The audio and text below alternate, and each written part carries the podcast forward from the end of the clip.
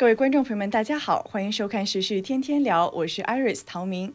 大家好，我是秦鹏。今天是美东时间10月15日周五，金港台时间10月16日周六。我们今天来讨论两个海内外华人都非常关心的话题。首先来看到美国政府最新消息，将部分的取消国际旅客的旅行限制，接种了中国疫苗的也可以入境。很多受到疫情限制的华人家庭呢，可能得以团聚了。不过呢，中美两国的防疫政策差异可能导致这个过程并非是一片坦途。我们也会来讨论围绕中美疫苗的几个比较尖锐的话题。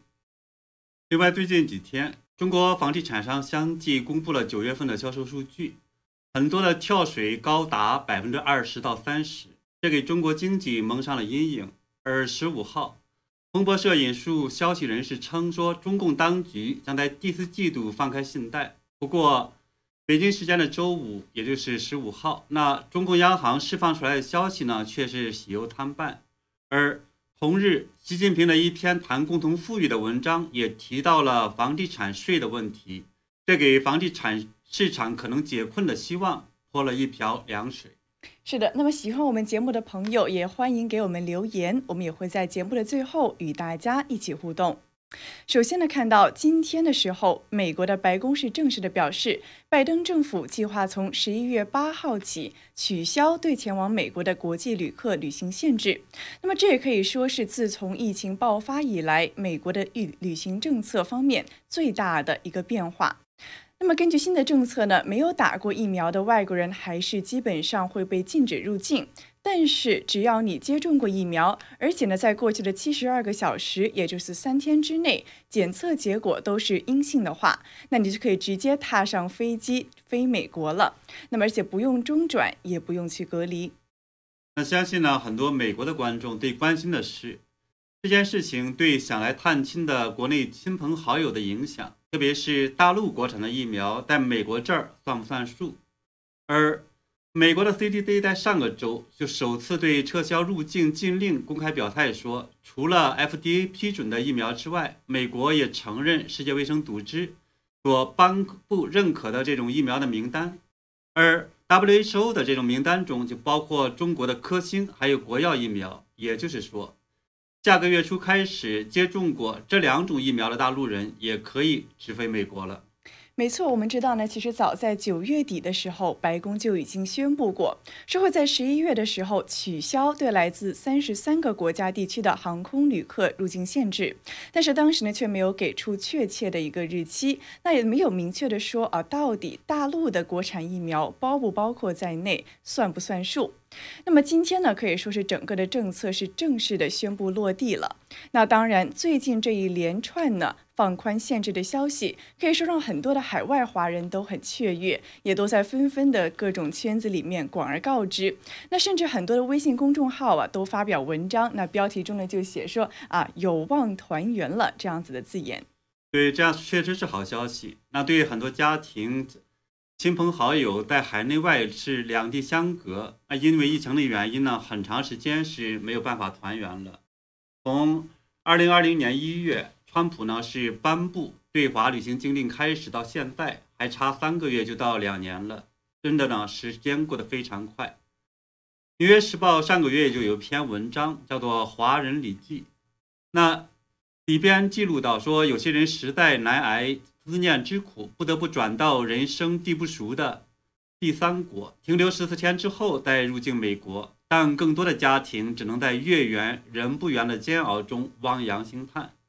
我身边的许多朋友和家人已经快2年没见面，一些人甚至担心是否还有机会和年迈的父母重逢。是的，那相信呢，如果说是真正有相似经历的观众朋友们呢，听到这一段话是非常的感同身受的。那么的确在过去啊，在最近的一段时间之中，从大陆要入境美国呢，大概只有3种方式。一种呢，就是要经过第三国隔离14天之后转飞美国，那前提是你要符合入境的资格了。那么第二种呢，就是你要通过紧急的医疗签证赴美。那第三种呢，就是留学生，他们是可以直接飞进美国，不受赴美禁令的影响。那现在呢，这条最新的禁令，那基本上是放开到了所有人都可以直飞，而且不用隔离了。那但是的话，虽如此，讲到这里，那我也想问一下秦鹏先生，这是否是真的意味着说很多人翘首以盼的一样，可以很快的合家团圆了呢？对于这个消息呢，听起来是振奋人心的，但是呢，我们也看到呢，排除这种疫苗的障碍，对于很多的这种华人家庭来说呢，团圆之路其实还是很可能比较漫长的。比如说呢，我们知道是川普政府颁布限制9000多万的中共党员还有家属赴美旅行这样一个政策，至今呢依然有效。而且，就算那些是真的能来美国的人，回到中国的时候呢，其实也会更加的磨难重重，这是美国方面的这种原因素。那从中国方面来看呢，也比较麻烦。那现在呢，中国仍然在执行境外的回国要隔离至少14到21天，而且要反复多番的这种检测。目前呢，也没有放松的迹象或者风声。此外，我们也知道说，中国政府呢今年是收紧了护照，上半年的新颁护照是减少了98%。很多人呢，甚至在机场想到美国的时候或者其他国家的时候呢，被拦了下来。那官方的要求是说，非紧急、非必要不旅行。所以呢，这种情况下，因为美国的限制，就会放松到美国的这种旅行吗？还值得去观察。是的，那其实我也有亲戚朋友啊，他们也是表示说呢，来美国问题不大，但是回国之后呢，要在这个酒店面壁21天呢，闭门思过一样。想到这一点呢，就已经怵了。那我也看到很多的网友也是深表同感，说呢，去很方便，回不好回，就要看个人能否承担这个代价了。那么说到这一点呢，我也想引用呢经常听到的一番说法。那说实话呢，也是有国内的亲朋好友这么问我的。那我想请教一下秦鹏您的看法。就他们问呢，说中共严格做清零的这样子的政策，但是相反的，美国这边相对来说呢比较宽松，那导致呢很多人死掉，很多人染疫。那像这一次的这种放宽也好呢，也是表现出来。那他们就说了啊，中共是抗疫有功劳的，抗疫有力，而且中国呢是全世界上最安全的地方。那秦鹏老师，您怎么看这种说法呢？对这个说法呢，应该说很有挑战性。不过呢，是说中国是不是世界上最安全的地方？我觉得是去年在1、2月期间，那武汉人是最有发言权的。就说到底死了多少人，说实话我们不知道。而且呢，即使现在，那么到底中国的情况是什么呢？因为我们说数字很多是不披露或者不真实的，那么其实也很难去判断说它到底是怎么样子。另外就是我们看到呢，说在这个方面，那么美国在去年的时候损失那么大，其实也很大一个原因上，因为中共的这种信息不透明，导致了很多的这样的一个不必要的这样的一个牺牲。那么对后来的抗疫政策来说呢，其实也是有不同国家的对自由还有生命的认识差距。去年的时候，我们其实知道了一个词儿，叫做次生灾害，就是说不是所有的人都希望像牲口一样被堵在家里边，那门上焊上这种钢条，不让你出门。甚至呢，就是吃东西各方面来讲的话呢，有高价或者是没有办法去获得这个食物，饿的在这个阳台上去敲锣，对吧？而且呢，就是在这个过程中呢，很可能还因为过度的防疫，导致呢没有办法工作，饿死，或者呢是导致抑郁、自杀呀等等这种次生的这样的一些伤害也会大量发生。所以这样的情况下，其实当然我们知道，在美国大家会去综合考虑这些因素，所以导致了后来采取这样的一个抗疫的政策。而在中国的话呢，其实相应的这些次生的灾害以及到后来导致的这些我们看到的损失，实际上这些是没有统计在内的。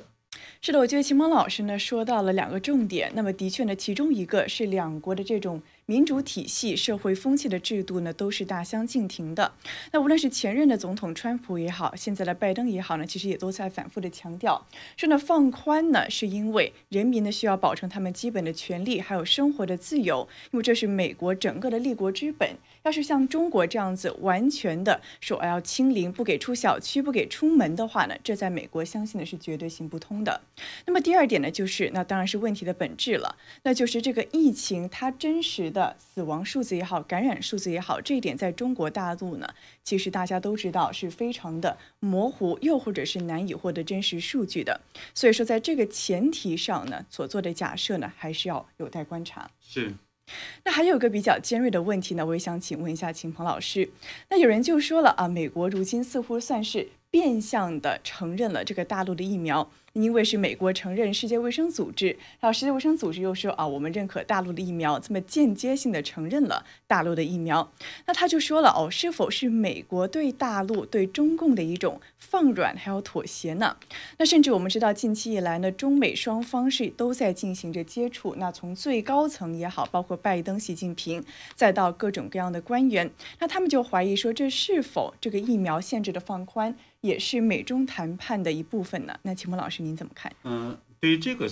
很可能是我们讲说是为了就是在两国的这种谈判中可能会有这作为一个部分。那对美国来说，为什么这么做呢？我们相信它实际上也是不可能长期的在这个国巨大的环境中，在中了疫苗的情况下还长期的这样的继续封锁，这个也不符合他们那种开放自由的这样的一些理念，这是一个。另外一点的话呢，其实我们注意到就是。 虽然说这里边是承认 WHO 的这个颁布的像国药啊、科兴这些疫苗，但是加了一条，就是还要进行这种检测。那么证明的话， 72小时之内的话，其实是没有感染的。所以这个其实并不完全，相当于是认可，就是这个疫苗的这种我们叫说可信性。其实某种意义上可以这么理解啊。那么对，另外呢，就是我们看到说。 关于这样的一个疫苗，其实还有一个这种因素，这个是过去好多人可能是没有太多考虑过的。就是我们知道呢，中国的科兴疫苗也好，还是国药疫苗，它其实是一种老的技术生产的。那么，比如是这种灭活疫苗，对吧？那么在过去，其实疫苗的这样的一个有效率，基本上也就是50%。然后后来大家就打，但是呢，我们知道这一次其实为什么整个世界的话对科兴啊、国药疫苗。 这种不信任，其中一个重要原因呢，当然就是因为中共的这样的一个过去的这种信用度一直是不被人信任。是啊，当然另一个原因的话，也是因为我们看到呢，这一次的美国的Moderna 疫苗，还有这个是辉瑞疫苗，它实际上是因为有效率太好了，98%、99%这么一个高的效率，所以 mRNA 的一种新技术的话，其实导致了说整个的这种。 把中共的这个疫苗完全给比下去了，所以这个可能是一个看起来大家不接受它的一个原因。但是如果说你是没有这样一个新技术的话，其实过去的技术生产那个疫苗基本上也只能说能接受，只能是这样子。嗯，那是的，那孟老师也的确点到了一个事实，那就是呢。 国产的大陆的疫苗，它的有效性呢，就官方认证的数据来看，仍然是比大多数美国的或者是国际上普遍认可的那种疫苗呢是要低的。那么这一点其实也很好的带到了我们的下一个话题，那就是呢，有人就说，现在美国似乎是默认了中国的疫苗是 OK， 你打了中国疫苗，你可以呢来直飞美国。但是呢，我们也知道，目前呢，全世界仍然是有一些个国家是比较明显的去表示对大陆的疫苗有。 有效性是持保留态度的，那么其中呢，当然首屈一指的就是台湾的政府了。那比如说我们看到啊，在7月份的时候呢，高雄的市长陈其迈呢，他就已经在强调说呢。 目前呢，我们只认可包括 AZ、Moderna， 就是莫德纳，还有高端疫苗符合呢我们这边的合格授权。他说呢，并没有第4种疫苗的这样子的授权。那说白了就是告诉这个记者呢，说你所问的说大陆疫苗我们承不承认这一点呢，是没有给你一个确定的，说我就认你大陆的疫苗这么一个说法的。 那也有人就问了，说，哎，相形之下，台湾还有大陆的对立啊，才使得台湾政府去不承认大陆疫苗，那反倒了害苦了百姓。那秦鹏老师，您是怎么看这两点呢？就是一个是包括台湾政府在内的这个国际上的国家呢，仍然是不是完全的承认中国的疫苗？那第二点是关于这种说法，说不承认大陆疫苗，反而是害苦了百姓。 我们看到，首先是刚才讲到了，说美国这边的话呢，虽然承认这2个疫苗，但实际上也加一个这种72小时检测，所以你说他到底承认还是不承认？所以我觉得其实也是相对来讲打了一定的问号的，这个是一方面。另外一方面呢，那对台湾来说，我觉得这实际上是一个基于这种医学判断，它不适合于往政治方面去解读，因为我们知道呢，说是。 国药还有科兴，它获得了 WHO 的这种批准，但是大家其实都对这样的一个数据的这种不透明，甚至数据的这样的一个可信性都是有一定怀疑的。特别呢，你看在巴西的时候，它是刚刚及格线，就50.4%的这种及格率的话呢，是勉强的通过。而且呢，那么这个过程中有没有水分，它这样的一个这种对重症或者是其他症的这样的一个认可来讲的话，是不是有很多这种偏差？说实话的话，这方面一直也有争议。所以在这方面的话呢，我相信作为台湾来说的话，其实它更多是基于这种医学上的一个判断，所以不相信中共。而恰恰呢，我们知道说是正因为不相信中共呢，那么台湾在就是在过去的这种抗疫的成功，反而的话就是因为。取得了抗疫的成功，所以我觉得这实际上要相信台湾的这样一个医学判断，它是成功的，这是一方面。就是正是因为不相信中共，所以呢，台湾之前才抗疫比较相对来说到现在其实也是从世界上的层面来看是很成功的。是对，而且呢，我们也知道说是美国现在呢，大家说是美国承认这种国药疫苗、科兴疫苗，但我们也知道的话呢，实际上在过去的1年多的时间内，美国、欧洲这种巨大的损失，也恰恰是因为对。中共的这种开始的轻信导致的损失，所以还不能完全通过这个方式来去判断说因得害苦了谁的问题。是的，我们也的确知道呢，从这次的疫情爆发之中啊，不仅是美国的政府本身，还有包括到美国的这种普罗大众老百姓呢，都是说从这一次我们才真正的知道说中共他这种政权的撒谎以及他掩盖真相对世界对他所有的人所造成的严重的后果。那反倒呢是可以给中共的可信度呢可以说是减了一项非常大的分的。那相反不是说哦你制造出来的疫苗我们现在反而去相信你这样子一种态度。那么除此之外呢，提到台湾呢，的确今天有另外一则消息，是说呢，就在最近呢，就在10月11号到15号呢，一连5天，在英国伦敦呢是举办了2021年的一个大会。那今天他们这个世界医师大会呢，就是支持去让台湾呢去参加世界卫生组织。那但是这份决议呢，当然呢就遭到了中国医师协会的一个提案反对。那但是我们看到呢，率领10多位医界资深代表，还有这种医师团队共同参与会议的台湾医师会的理事长呢，他就是说，幸好呢通过了2次的表决，他们都是顺利的通过了支持台湾参加世界卫生组织的这么一份决议文。那当然了，不是说一锤定音，说真的台湾就加入了 WHO， 但是我们的确可以看到呢，在国际社会上对此是有广泛的支持的。那包括美国的议员呢，上次也是在听证会中多种场合之中呢，也是提议说让台湾的更好的参与到国际的组织，那特别是比如说世界卫生大会、世界卫生组织等等。那其中的一项亮眼的成绩呢，就是因为台湾在抗疫问题上，特别是在初期呢，是在全世界都是遥遥领先的。对，实际上在整个这种抗疫的过程中，那么也非常清晰的暴露出来，在不同的这样的一个政治体制下，那么台湾和大陆他们可能会带来的人民的这种伤害，以及呢对世界的影响，所以呢也使得就是我们看到台湾的地位得到了一个非常显著的提高。是的。那么讨论完了关于疫苗之争，那也当然包括了说有没有可能大陆人呢能够更好的、更容易的来到美国呢？那么这一点呢，相信是大家这是一个好消息，我相信很多人会乐看到。是的，那么这一点呢，也是像秦博老师说的，很多观众朋友们都真正关心的。那么除此之外呢，我们也来看一下中国大陆最近的房地产市场。那么同样呢，相信是有非常多的相关因素在。那么最近是看到有分析人士对此的认识呢，是各种各样、各种的声音都有。那么有的呢就认为说房地产市场呢很可能会崩溃，那也有的认为呢说中共当局可能会出于要保经济的需要呢，最终还是会放水去炒房。那么今天我们就来看一下这个最新的消息，也来分析一下呢未来的一段走势。那中国房地产呢一向有这种金九银十的一个说法，意思是说呢9月份是1年里边这个销售最好的月份，那么因为这个里边有11长假等等这样一些促销的因素，还有很多人可能在这个期间也会更多的去买房看房。10月份呢那相对来讲是第2个最好的月份。不过呢我们看到随着最近几天房地产商们公布了自己的9月份的业绩呢，是发现那很多的销售实际上下跌严重。100强的房地产企业里边呢，是近90%的业绩是同比下跌，那有1半呢，迄今也没有完成全年销售额的70%，其中呢，许多开发商的这样的销售额同比下降的幅度超过了是20%甚至30%，比如说是房地产的这种大鳄华人置地，它公布的9月份的合同销售额同比下降了是近24%。那中国市值最大的房地产开发商万科，它9月份的房地产的合同销售额呢是同比下降了，是近34%。那基本上都过了四分之一成了，的确是非常大的这种份额的下降。那我们也知道呢，中国的房地产相关行业呢，占中国本身整个的 GDP 呢是超过了，也是1/4的。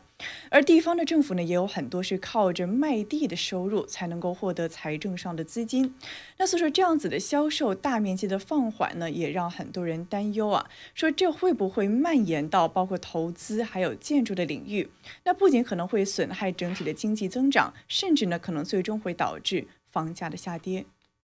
当然，大家也都知道，说造成了今年房地产销售大幅下降的原因呢，应该是包括是恒大、花样年还有新力集团等等呢，房地产公司是相继暴雷，那也引发了呢人们对购买房产的这种担忧和观望，所以呢，这也就导致了对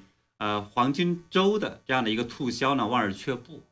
很多人就担心说，购买了期房之后，那开发商们呢，如果是后续的资金跟不上，那么就会导致呢房子没办法完工。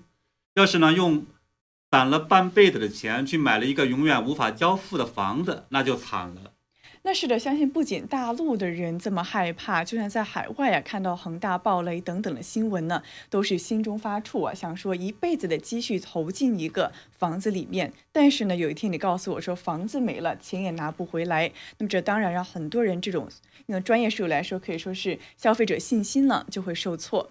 那么当然，在这样子的情况之下，也有很多人是期待说中国政府它会不会放宽政策。那我们看到呢，在美东时间的10月14号晚上，和中国政府关系相较密切的这个美国财经新闻社 Bloomberg 彭博呢，也似乎带来了一个所谓的好消息了。他是说呢，中国今年余下的时间呢，有可能会放宽抵押贷款。那么彭博社呢，是引述了不愿具名的知情人士说，中国的金融监管机构在上个月底呢，是要求一些个主要的银行要加快了他们的上个季度抵押贷款的审批速度。那还说呢，贷款人还被允许申请出售由住宅抵押贷款支持的债券，那为的是要释放一些个贷款的配额，那从而呢就放宽了今年早些时候实施的禁令。那彭博社还提到啊，说中国人民银行还有中国的银保监会是没有立即的回应置评的请求。这看起来呢应该是一个好消息，所以呢也有我看到有分析人士称说，这可能是中共当局的金融监管机构呢借外媒放风，观察市场反应之后的话呢，再决定是如何处置，也就是说呢，它可能会适度放开。而当前呢，我们却看到呢，是中国的上市房地产企业的这个跌势的话没有得到逆转，也就是说呢，实际上大家并不买账，所以看起来呢是非得中共的央行等等出来说话才管用了。那齐鹏老师提到了中国央行，那的确呢，我们看到千呼万唤呢是使出来，那中共的央行呢也确实是如愿出场了。那就在15日的时候呢，中国的央行，也就是中国人民银行，它的金融市场司的司长是在新闻发布会上表示，说恒大集团总负债中金融负债是不到1/3，那相对来说呢，债权人呢也比较分散，那单个的金融机构风险敞口不大，总体来看呢，它的风险对金融行业的外溢性是可控制的。那他还提到说，最近呢，房地产的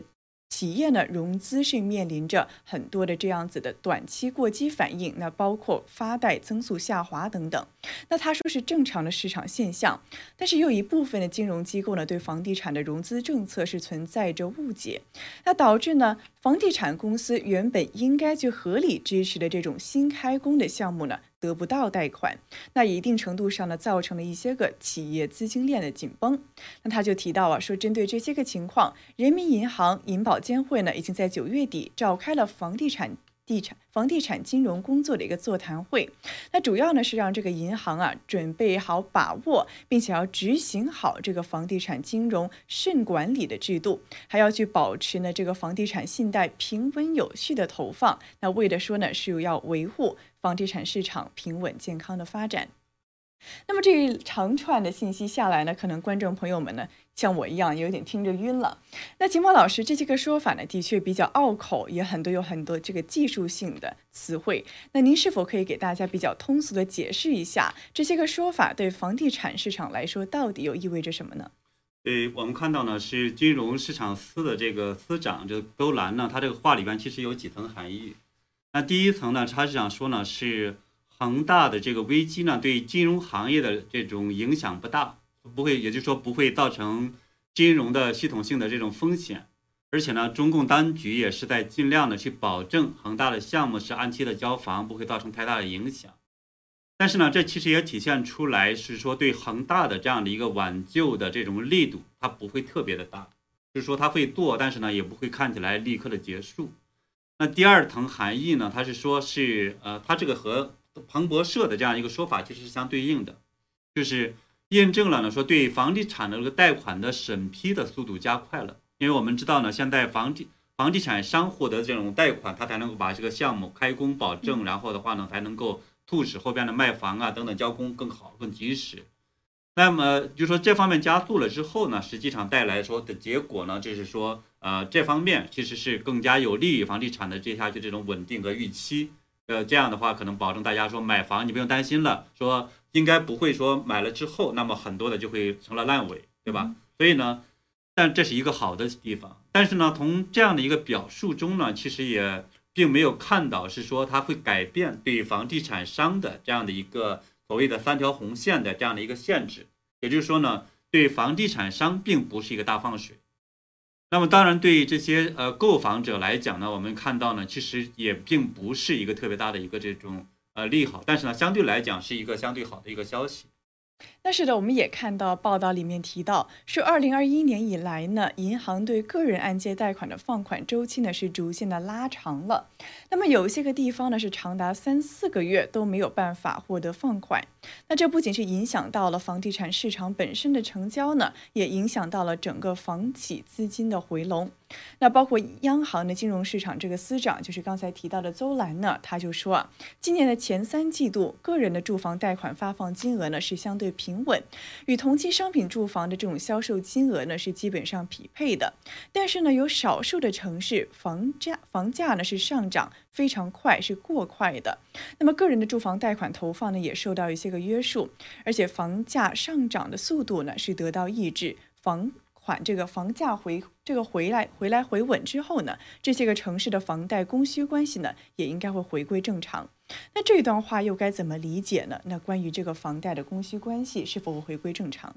对我们看到呢是邹兰这句话其实说呢，之前的很多机构他判断是对的，因为他们都说呢，说是2021年呢，那4季度的个人是住房的贷款按揭呢会有一定的放松，这样的话让 买房的人更容易贷到款，速度呢也会加快，这样就防止呢房地产这个市场下行这样的风险。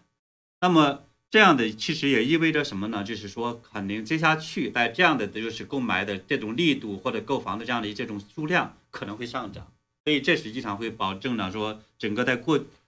房地产下就跌的这样的一个速度不会特别快了，所以这是可能看到一个好的消息。 当然也看得出来呢，说中国政府这样的一个表述呢，它实际上是，不希望房地产的价格是下跌，它只是抑制呢房价是上涨的速度过快。所以呢，我们也看到现在很多人是在观望，说销售下降，也有一些城市呢出台了是限制二手房的交易，或者是指导二手房的这种价格这种政策。所以呢，它其实的意思是说，这样一来房价呢得到了这种稳定。 接下去呢，就是会在这方面会对这些贷款的这种速度啊，各方面的这种可能会恢复正常。所以其实整个来看的话，它其实也就是说，在购买这一端，就是购房者角度来讲的话，它可能会加大一些这种力度。那我也想问一个比较通俗的问题。那刚才秦博老师提到了，包括贷款，也包括房地产市场它的这个资金程度的问题。那对于消费者来说，包括您刚才提到的购房者来说，那现在如果说想在中国买房的话，到底是一个危机四伏的这个险棋呢，还是说因为政府的一些个举措能够有一定的保障？整个来看的话，我们其实看到呢，是说中国的房中国的整个面积太大了，那所以呢，导致了中国的房地产市场其实是不同的地方差距也是比较大的。那么即使同一个大城市呢，因为它的这种所处的位置啊，或者其他的这种房子本身的这种质量或者开发商的这种差异的话，其实也有很多的差异。所以呢，这个整个来讲，我不会说像有的这种我们讲的自媒体一样去讲说啊房子整个要暴跌啦，或者如何的，我觉得那个其实不太负责任。所以呢，真实的要去判断的话，其实还是要去相对来说针对个案去看这样的一个地点，还有这种价格，还有呢相对来讲的话，这种所在的城市等等这些去综合去判断的。所以这个我觉得是要去看的。那整体来看的话，我们看到一二线的，特别一线的这种城市的这种房子，基本上价格还是相对稳定，甚至在上涨的。所以这是一个方面。那么对整个的很多的这种城市来讲，那么它有的地方其实是开发的数量啊，整个房子整个流动人口特别少，整个房子呢其实已经在下跌了。只是呢，政府实际上通过克制二手房的这样的交易等等方式的，还压住了房价，看起来是好像还在上涨，但实际上来讲的话，房地产已经是危机四伏了。所以呢，这个情况下就不要去买这种房子。但整个大的这种局势来看，我们看到中国的房地产其实现在已经是到了这种顶峰，再往下跌这个状态了。所以呢，对于那些炒房的来讲的话，其实我觉得还是不要去炒，尽量的不要去炒。当然这个带来的结果，否则的话你可能是能买到，但是呢未来也许因为它限制二手房交易，你可能卖不出去，甚至的话到时候有价无市。所以这可能也是一个我给大家的一个建议吧。是的，非常感谢秦博老师呢，对这个普罗大众们也给出非常中肯的建议。那的确我们知道的是，房地产市场不仅是对国民来讲本身是一个头等大事，对中共的政府本身呢，它也是一个非常重要的，可以说是输血线般的存在。那包括今天另外一则大消息呢，就看到习近平呢，他也对此发声了。那习近平呢是在《求是》杂志上发文，他说呢，要积极的去稳妥的推进房地产税立法还有改革，要做好试点工作。那么这实际上呢是习近平在今年8月份的中央财经委员会第10次会议上的讲话。那求是呢是再一次的刊发，那谈的呢就是说要如何的扎实推动共同富裕。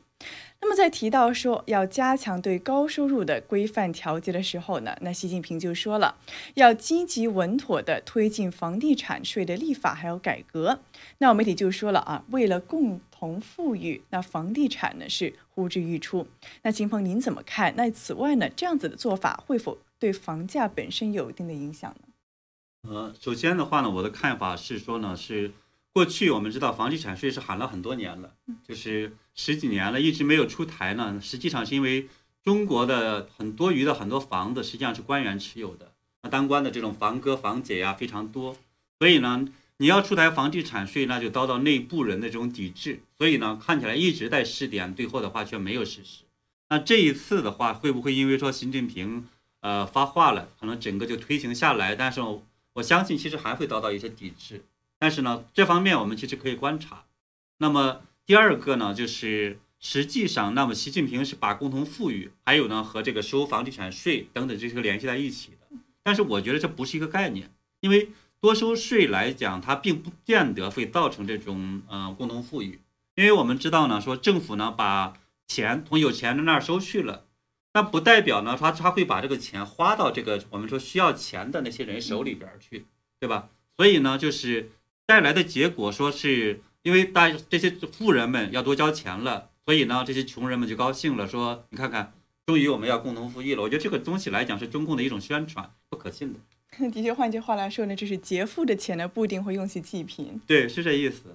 那我们也看到啊，这房地产税一旦真的开征的话，那对房地产市场的影响，特别是价格的影响，一定是会有存在的。那您对房价会不会下降这个问题上怎么看呢？对，当然我们说知道很多人是希望说房地产的这样的一个征税呢，就会带来房价下跌，这样的话呢，大家真实的就是说购房的时候可以更便宜一点了。这个当然是一个很理想的、很好的一件事情，对吧？当然从理论上来看的话呢，房产征税其实呢也会导致呢官员们和炒房的人抛售房子，那么或者减少买房，所以呢导致这种房价下跌。理论上看来会这个结果，但是呢，我们其实也要考虑中国国情，就是说中国的问题是什么呢？就是一旦房价的这种大幅下跌呢，就会导致说房地产商、买房者，他们的资产、他们的这样的项目，整个就会下降。那政府的相对来讲收税也会下降，那买房了之后的这些人可能也会不高兴。那靠贷款呢，给他们的银行呢，那可能也会遭受损失，手里边也会获得大量的这样的这种就是不能按时缴纳这种贷款的这样的一些这种违约者，对吧？还有呢，就是卖地为生的这些房地，这个地方政府呢也会受损。所以呢，这样的整个连环受损情况下的话，其实中国政府一定会想办法说控制这种房价下跌。所以呢，现在讲的这种房地产税的这种试点，那它一定就会包括说如何控制呢房地产税的这样的征收的节奏，控制征税的这种幅度，还有范围等等的呢，避免是说房地产市场大幅的震荡。在这些方面的话，我们就会相信。地方政府一定会出台很多的这样的一些平衡的政策，弄来弄去的结果呢，就是说房地产的价格恐怕还是不会有一个更好的一个这样的一个结果，让大家说看到的说大幅下降。所以呢，整个来看的话，就是说习近平本人也许他的想法是出发点并不是坏的，是说呢他可能有一个比较天真的去想说这会让更多的人受益，对共同富裕有利，但是呢。刚才我们分析的说，因为房地产中国的市场的这样一个特殊性，就会导致呢，那么地方政府和银行、地产商等等这些，它整体这个利益集团就会借这种改革之机去维护他们的固有利益，甚至呢会借这种改革呢是如何的去赚更多的钱，而它出发点绝对不会是去要降低房价。所以呢，对于说很多买房者因此希望说征收房地产税之后，那房价大幅下跌呀，然后买的更便宜房子，我觉得这个希望是几乎是非常非常渺茫的。的确看到呢，中国的房地产市场呢，的确因为包括中国政治也好、经济也好，本身的很多独特性呢，是充满着多变性还有挥发性的。那到底消费者在这个时候是应该怎么样决定呢？如何行动呢？那相信呢，也应该多看一下各种关于政治上的动态去。判断是这样子的政策真正的落地到房地产市场上呢，它的意图如何，真正的效果呢又会到哪里？那么好的，在节目的最后呢，我们也来看一下今天观众朋友们的留言。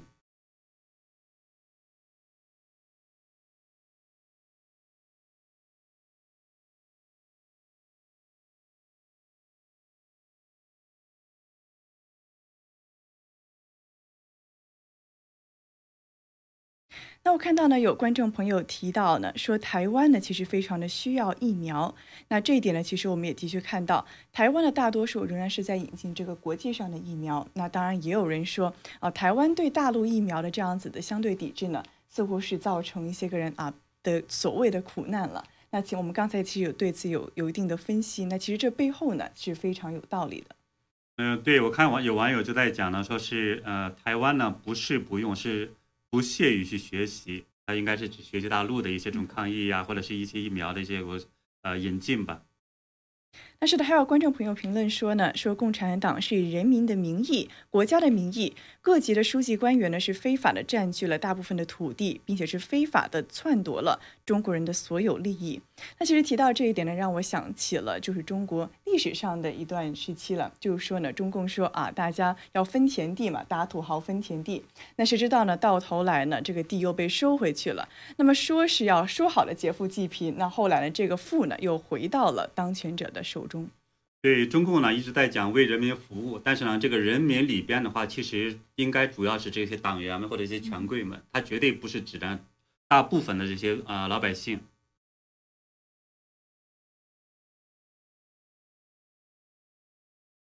那是的，还有观众呢，可能提到说呢，中国那个呢不叫买房，就是说中国的房地产市场那里呢就不像一般的西方社会也好，正常的这种市场性的经济也好，它的这种规律呢，还有它这种行事的作风，的确呢是需要更多的详解。对，还有网友呢是在讲说房产增税能解决这种恒大地产所延伸的问题吗？其实确实解决不了。它本来它这个征收房地产税呢，其实很大一个原因是因为地方政府没钱了，所以呢，它需要通过这样征税的方式，试图呢去解决这种财政困难。它并不是要去解决我们看到的房价问题啊，或者是解决这个老百姓买房更容易的问题，或者当然也不是说要去帮助这个恒大去解决危机。是的。 那么好的，我们今天的节目时间呢也到这里，差不多要告一段落了。那么在此呢，非常感谢观众朋友们的踊跃互动以及观看，我们会在下一周与大家再会，祝大家周末愉快，我们下周见。